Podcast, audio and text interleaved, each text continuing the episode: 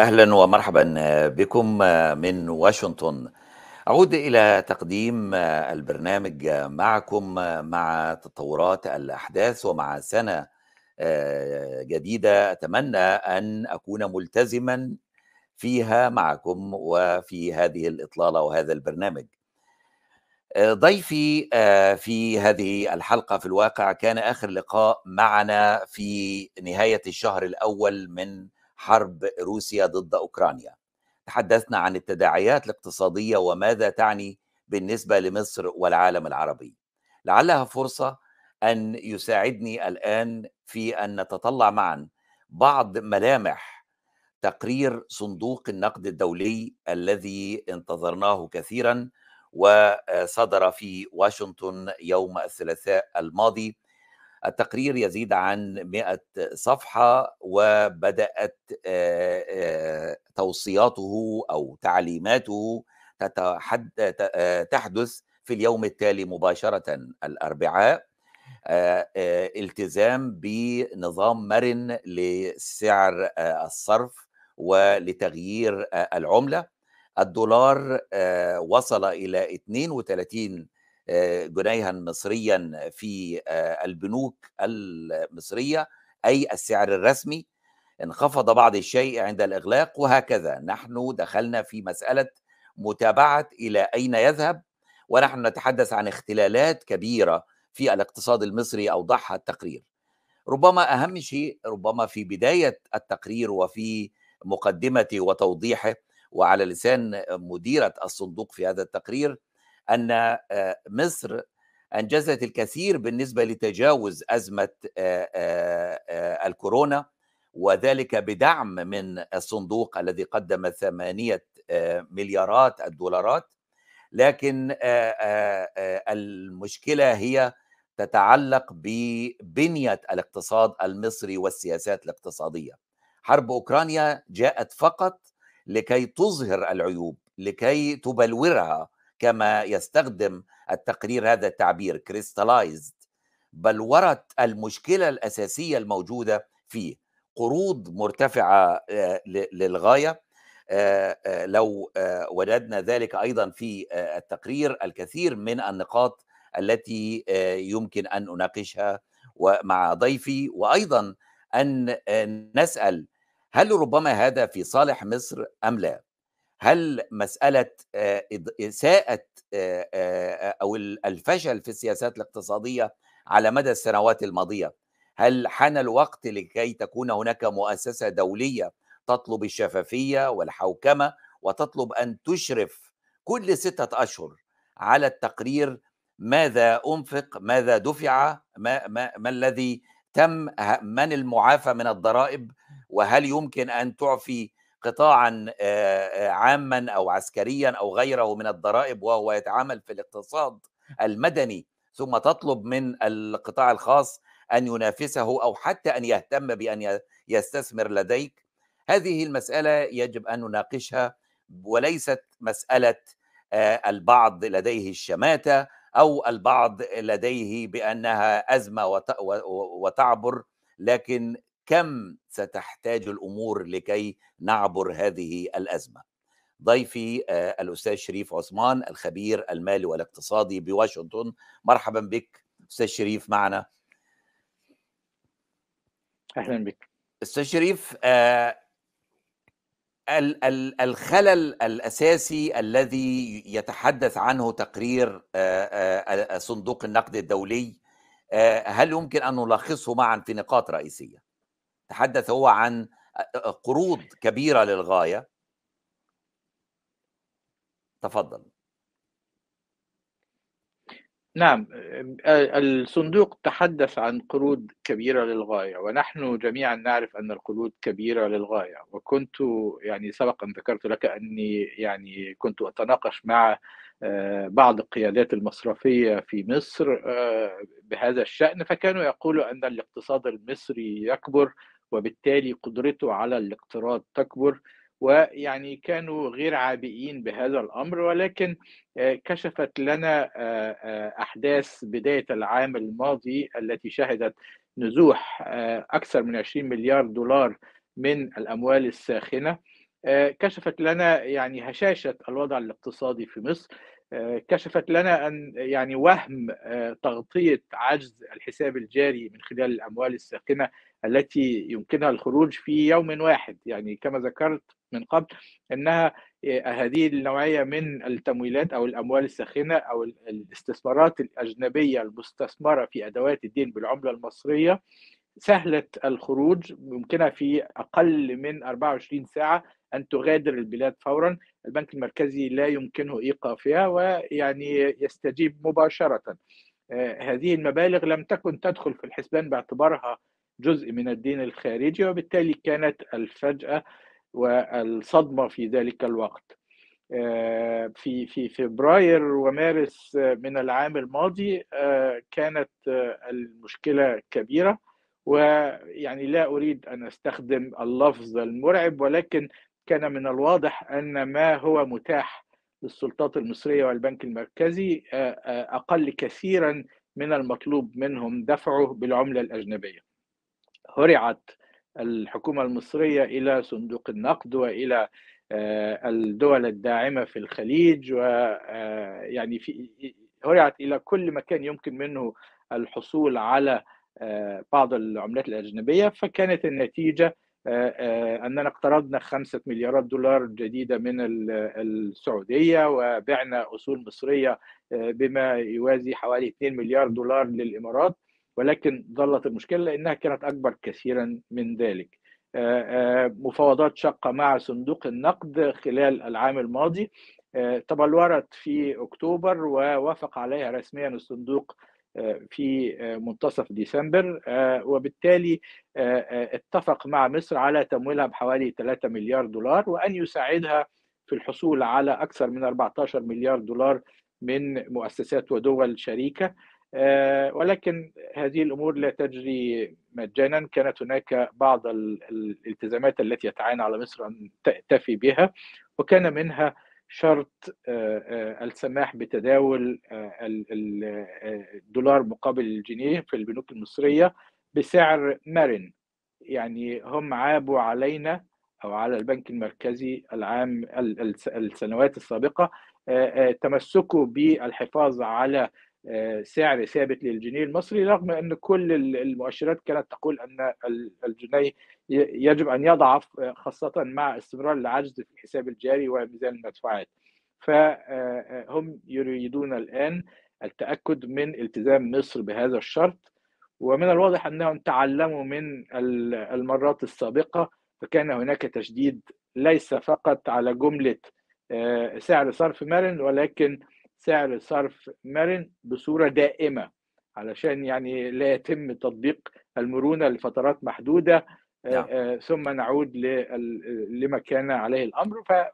وهكذا كانت هناك يعني شروط أكثر وبصورة أكثر تفصيلا في التقرير الذي صدر امبارح على لكن النحو الذي ذكرت حضرتك. لكن في نقطة النظام المرن هو بيسمح في اللغة بتاعته بإنه أحيانا سيسمح للبنك المركزي بأن يتدخل حين تحدث طفرات غريبة أو غيرها وكأنه يقول لو حدثت مضاربات سوق سوداء أو غيرها يمكن أن يتدخل. لاحظنا يوم الأربعاء على سبيل المثال الرقم التدهور وصل ل 32 جنيها و18 قرش ثم يعدل في الساعة الأخيرة من التعامل ب 29 29 ونصف لا أعتقد أنه هذا إلا تدخل.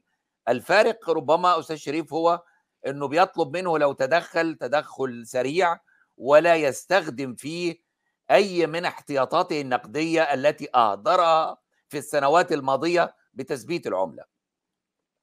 نعم هذا صحيح. آه يعني آه اولا هو لا يطلب من مصر أن تكون ملكية أكثر من الملك. فيعني اعتى النظم الرأسمالية وأكثرها مرونة في سعر الصرف آه تسمح بالتدخل في الأسواق في وقت التقلبات الشديدة. شهدنا ذلك خلال الربع الأخير من العام الماضي في اليابان وفي إنجلترا. هذا الأمر حدث تدخلت البنوك المركزية للحفاظ على قيم عملتها هو يطلب فقط عدم تثبيت السعر لفترات طويلة كما حدث خلال الأعوام الثلاثة الماضية. أو يعني 2018 آسف 2019 2020 2021 حين كان البنك المركزي يعمد إلى تثبيت سعر الجنيه أو تقويته حتى مقابل الدولار رغم وجود العجز. طبعا لما البنك المركزي قرر إنه يستجيب لتعويم الجنيه كان من الضروري أن يتسلح ببعض الأسلحة قبل تنفيذ هذا التعويم. من يعني أول هذه الأسلحة كان رفع سعر الفائدة.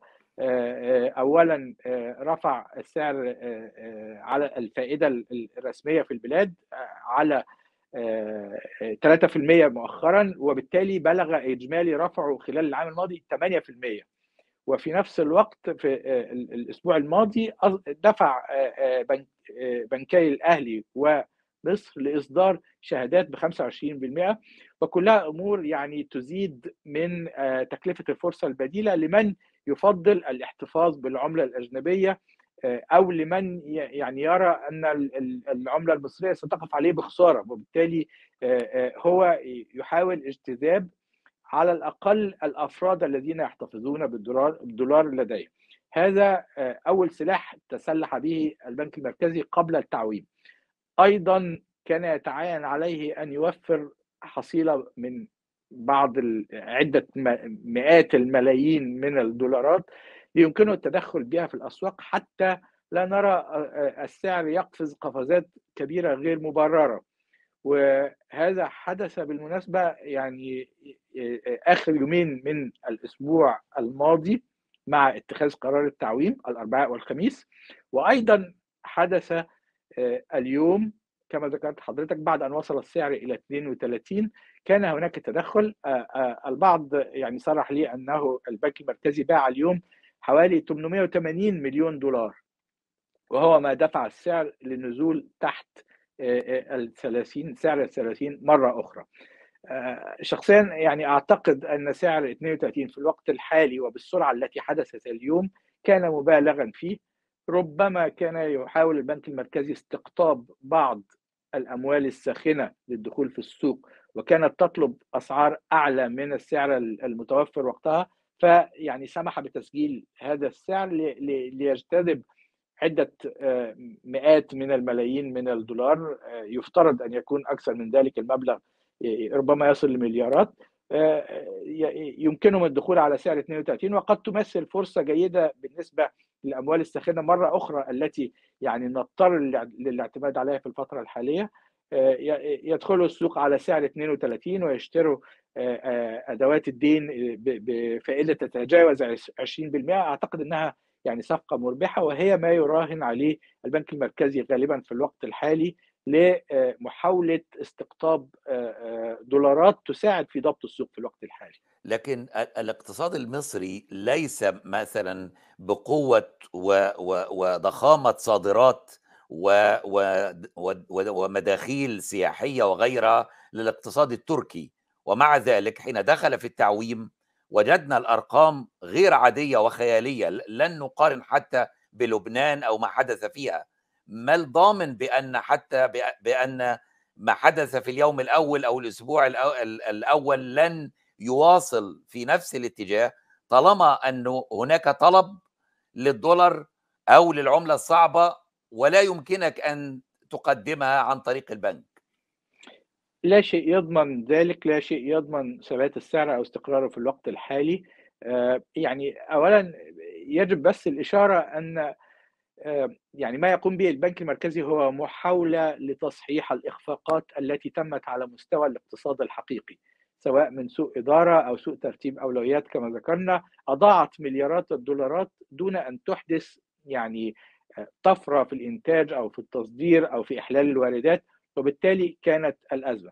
البنك المركزي يحاول الآن ضبط السوق ويعني التدخلات الحالية مفهومة ومن المتوقع أن نشهد يعني قفزات في السعر في في في الاتجاهين بالمناسبة يعني. وقد ترى غدا انخفاض أكثر للدولار ربما يحدث يحدث ذلك. ولكن الأمر يتوقف في النهاية على ما سيحدث على مستوى الاقتصاد الحقيقي خلال الأسابيع القادمة. فيعني مجرد استقرار نعم. السعر لن يكون كافي لكي نتصور أن الأزمة انتهت وأن يتم توجيه دولارات مرة أخرى إلى مشروعات قومية كبيرة لا تساعد في في حل أزمة عجز الحساب الجاري فيجب أن نكون واعيين إلى أن الأزمة ما زالت موجودة بكل نعم. يعني تعقيداتها لكن ال ال الصندوق مع مع هذا يتحدث ك ك كادبياته التقليدية إنه مساعدة الفقراء المظلة الاجتماعية وكأن مصر مثلا لديها جيب من جيوب الفقراء ولا نتحدث عن إنه أكثر من 60% عند حد أو أقل لا أريد أن أقول 60% لكن ربما 50% أقل من حد الفقر بالنسبة للمعايير العالمية إنه الفرد في الأسرة يحصل على أقل من دولارين يوميا. فماذا ستفعل؟ التقرير على الأقل ما قرأته وأرجو أن تصحح لي لا يتحدث عن المرتبات الثابتة. كل قطاع موظفي الدولة وموظفي القطاع الخاص أرباب المعاشات غيرهم هؤلاء ليسوا ليسوا تكامل أو مجموعة وجبات توزع. ماذا يقدم التقرير أو صندوق النقد لمصر أن تفعل أمام هذا؟ وخصوصا أنه يطلب منها أن تزيد الوقود حسب الأسعار العالمية. وجدنا أن الرئيس السيسي كان كذا مرة يتحدث عن لو كنا رفعنا الغاز لمحطات الكهرباء بسعره فسوف تكون معاناة لن يتحملها أحد. ما الموقف الآن؟ يعني صندوق النقد لم يقل يوما أنه مؤسسة خيرية أو أنه يساعد الدول مجانا أو أنه مسؤول عن الفقراء في دولة الاقتصاد فيها مهترئ فأعتقد أن الاعتماد على الصندوق في هذه الجزئية لن يكون صوابا. كما ذكرت حضرتك الصندوق اعتمد على أدبيات. وك يعني وكنت أتابع هذا الأمر مع القرض الذي حصلنا عليه في نهاية 2016 وفي السنوات التالية. كنت أتساءل وتساءل يعني سألت مسؤولين كبار في صندوق النقد هل تتابعون ما يتم فيما يخص الفقراء؟ وكانت الإجابة واضحة في كل مرة هذا أمر لا يخصنا. هو شأن الحكومة المصرية هي المسؤولة عن برامج حماية الفقراء.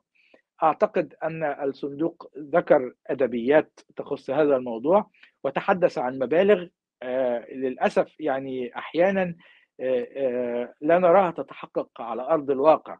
ولكن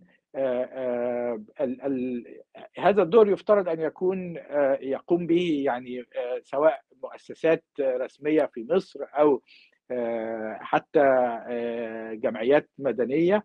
أعتقد أن هناك دور كبير يتعين القيام به في الفترة القادمة خاصة يعني لو كان في صعوبة إن السلطات التشريعية تمارس هذا الدور فمن الممكن يعني وجود آخرين. ولكن هو أمر هام جدا لأن الأمور لو بقيت على حالها بدون متابعة ستكون مشكلة كبيرة جدا. وهناك نقطة يعني الصندوق يتحدث عن ضرورة تعديل أسعار الوقود وهم يشيرون إلى أن العام الماضي شهد تأخر في تطبيق الأسعار التي كان يفترض أن تطبق ويدركون أن الإضطرابات الاجتماعية أو السياسية كانت أو المحتملة يعني كانت عائقا أمام تطبيق الأسعار الصحيحة.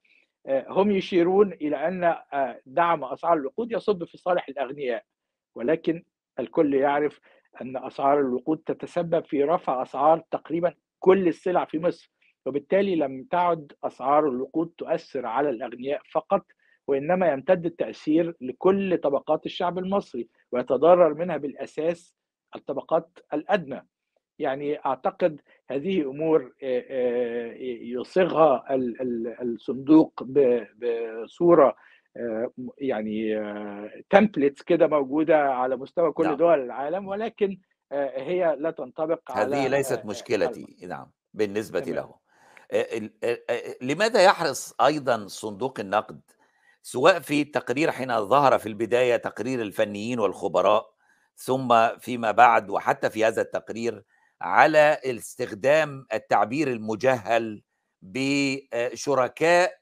أجانب شركاء لمصر أجانب. هم الذين سيقدمون خمسة مليارات دولار هم الذين سيقدمون وهم ينتظرون الالتزام في البداية بهذه التوصيات ثم يبدأوا في الضخ. هل نتحدث بوضوح عن دول خليجية؟ وإن كانت لماذا إخفاء اسمها؟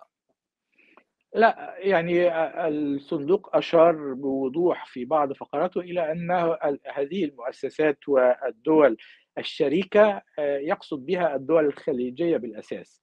وطبعا هو يقصد السعودية والإمارات بالتحديد وربما بدور أقل الكويت وقطر التي يعني بدأت تظهر على الساحة المصرية في الفترة لا, لا وليس الأخيرة.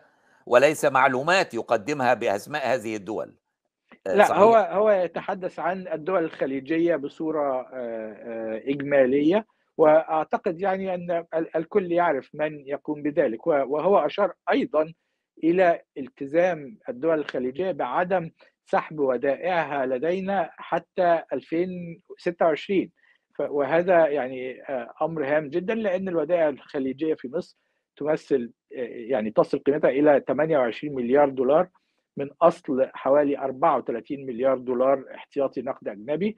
وكانت هذه يعني نقطة حرجة جدا لأنه من الممكن في أي وقت أن تقرر هذه الدول أن تسحب ودائعها أو أن تستردها حين استحقاقها ولا تطلب أو توافق على تجديدها. وكانت ستكون مشكلة كبيرة جدا فمثل صدور هذا التعهد من الدول الخليجية هو نقطة أمان للحكومة المصرية والبنك المركزي وأيضا للمستثمرين الأجانب بتقليل الضغوط التي يمكن أن يتعرض لها ميزان المدفوعات المصري خلال الفترة القادمة نعم. مسألة مطالبة الدولة المصرية بأن تقلص من وجودها الاقتصادي أو سيطرتها على الكثير من القطاعات والمنافسة غير العادلة مع القطاع الخاص. كيف يمكن أن تتحقق بتلك السهولة؟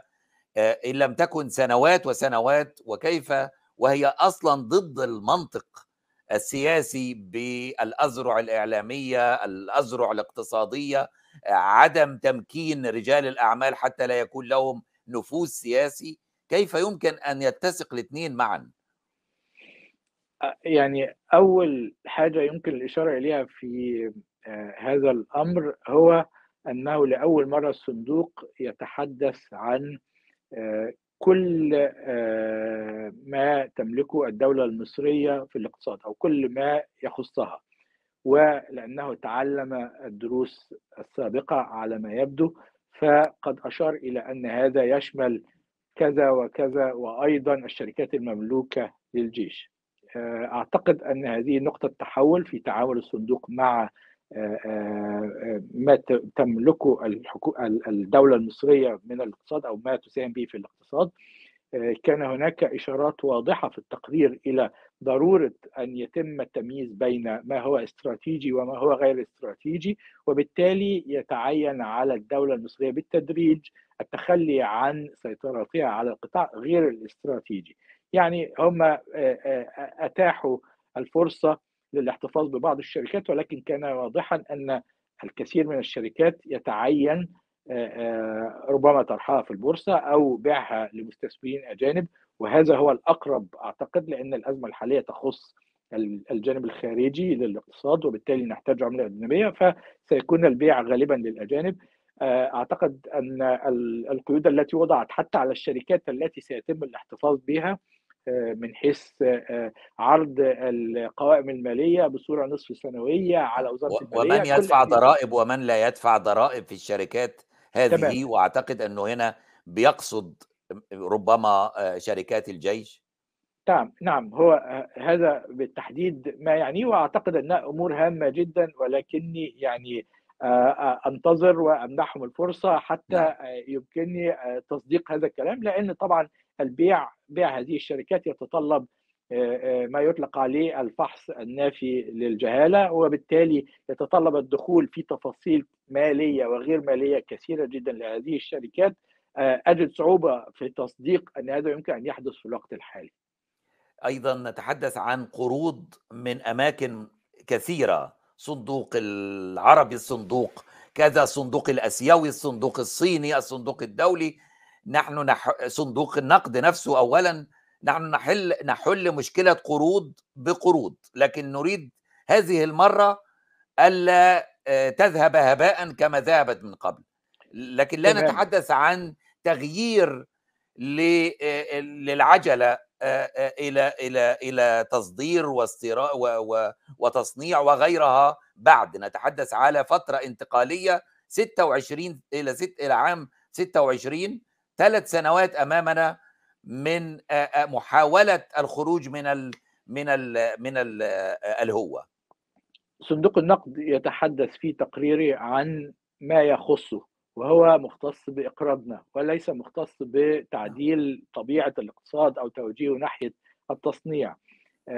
يعني أيضا يجب الإشارة إلى أن أغلب القروض التي ذكرت في التقرير والتي أشرت إليها حضرتك الآن أغلبها كان متفق عليه قبل موافقة الصندوق على إقراضنا.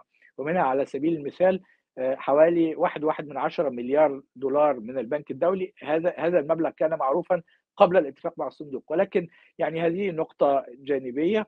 المشكلة أن حل المشكلة بالاستمرار في تلقي القروض هو فعلا يشير إلى أن هذا الوضع لا يمكن أن يستمر إلى ما لا نهاية. وإن لم تتدخل الحكومة المصرية بإصلاح الاقتصاد وتوجيهه ناحية التصدير والحل من والحد من الاستيراد فالأزمة معرضة للتكرار. وللأسف ستتكرر على فترات أقصر لأن النزيف يزيد مع الوقت بما يدفعه من فوائد نعم. وما نتورط فيه من قروض وبالتالي يعني الأزمة معرضة للتكرار وسنكون وقتها في وضع أسوأ من الوضع الذي نحن فيه الآن.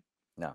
شكرا جزيلا لك أستاذ شريف عثمان خبير المالي والاقتصادي بواشنطن نتحدث عن وصاية أو هذه كلماتي لا أريد أن أضعها على لسان ضيفي وصايه من الصندوق النقد الدولي ومؤسساته المالية الدولية على الاقتصاد المصري وماذا تفعل مصر باقتصادها وماذا تقدمه من تقارير كل ستة أشهر قبل أن يحصل على الدفعة الأخرى بعد ثلاثة أشهر من تقديم التقرير لكنها كلها لضمان أن يحصل المقرضون على أقساطهم ومستحقاتهم. نحن لا نتحدث عن عملية إصلاح الاقتصاد المصري أو تغيير مستوى المعيشة على الأقل على مدى السنوات القليلة المقبلة تحت وصاية الصندوق. شكرا جزيلا لك.